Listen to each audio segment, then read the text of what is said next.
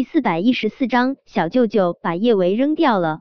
其实叶维还真没勇气这么冲进蓝调去玩十二十那啥，他就是在赌，他赌陆廷琛就算是失去记忆了，也不可能看着他自甘堕落。陆廷琛怎么都没有想到叶维会直接把雪纺衬衫给脱下来。他现在身上是穿了一件白色吊带，不至于走光，但是他这副模样。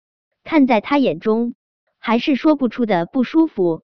他知道，他一个出来卖的，身体肯定被无数男人看过，但此时此刻，他就是受不了他这副模样，去跟一群男人玩十二十那啥。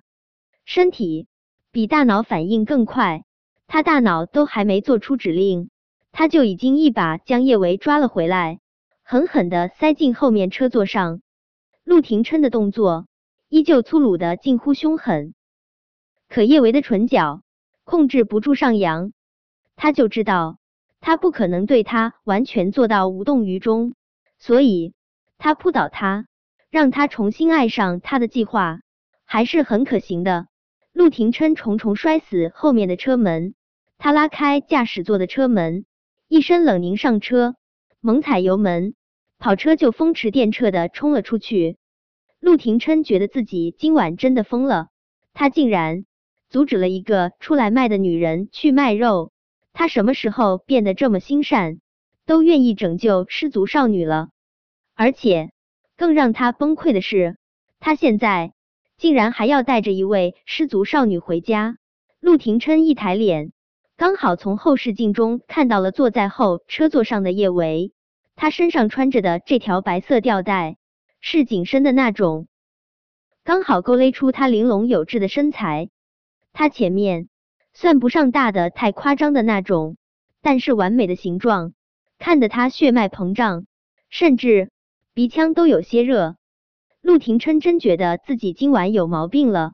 他和公园在一起的这几个月，公园都曾经不穿衣服主动向他求欢。可他对不穿衣服的公园完全生不出兴趣，可现在这个女人身上还穿着吊带呢，他竟然几乎失控。陆廷琛猛踩刹车，他将自己的西装外套脱下，冷冷扔在叶维身上，穿上。叶维看了一眼陆廷琛的西装外套，从自己身上扯下，顺手就放在了一旁。搞笑，他今天晚上就是来勾他的。他会穿那么多衣服才怪。陆廷琛向来冷漠自持，见叶维竟然又把他的外套给扯了下来，他难以保持淡定。他眸光幽冷的盯着后视镜中叶维的小脸，但他总不能冲过去帮他把外套穿上吧？他可没这么闲。陆廷琛傲娇的从后视镜上移开眼，猛踩油门，专心开车。他告诉自己，眼不见为净。但是他的视线总是不由自主的落在后视镜上。起初，叶维还老老实实的坐在后车座上，可后来他竟然开始不老实的扭动身子。他左边的吊带还从肩膀上滑落了下来，圆润银白的香肩看上去像是一块刚做好的奶油，让人忍不住想要咬上一口。还有精致好看的锁骨，再往下。还有几乎要从吊带里面跳出来的某个地方，陆廷琛身子猛然一僵，灼烫的热流快速在他的四肢百骸蔓延开来，最终这股子热意都冲到了他的某个地方，让他几乎方寸尽失。不科学，他从来没有怀疑过他的定力，他自认为他比柳下惠还坐怀不乱，那么禁欲自持的他。根本就不可能看到一个女人落下半边吊带就心潮澎湃成这样。陆廷琛危险的眯起眼睛，听说风月场所很多女人为了勾男人，喜欢用一些下流的招数。这个女人该不会趁他不备给他下药了吧？对，他一定是被他下药了，否则他绝对不会变得如此奇怪。呵。以为给他下药就能爬上他的床，做梦！该死！陆廷琛暴躁低吼一声，看到叶维光洁如玉的小腹都露了出来，他实在是忍无可忍。女人，你到底在做什么？小舅舅，我那扣子真的开了。叶维委屈巴巴的说道。刚才还没开车的时候，叶维说自己的扣子开了，的确是为了勾陆廷琛而假装的。但是刚才陆廷琛那么粗鲁的把他拽下车，他又一气之下脱了衬衣，他那上面的扣子真的被带开了。他是跟陆廷琛做过无数次那种事了，可他除了生气的时候，他的脸皮还是很薄的。再加上上身只穿了一条吊带，里面扣子开了。让他格外的没有安全感，也格外的别扭，所以他想自己把扣子给扣上。只是他还没成功扣上，就被陆廷琛给发现了。叶伟挺聪明一个人，但是每次扣那里的扣子都是一项大工程，尤其是和陆廷琛在一起后，都是他帮他扣，他现在扣起来更加别扭。听了叶维的话。陆廷琛气的都想要砸方向盘了，他觉得特别特别可笑。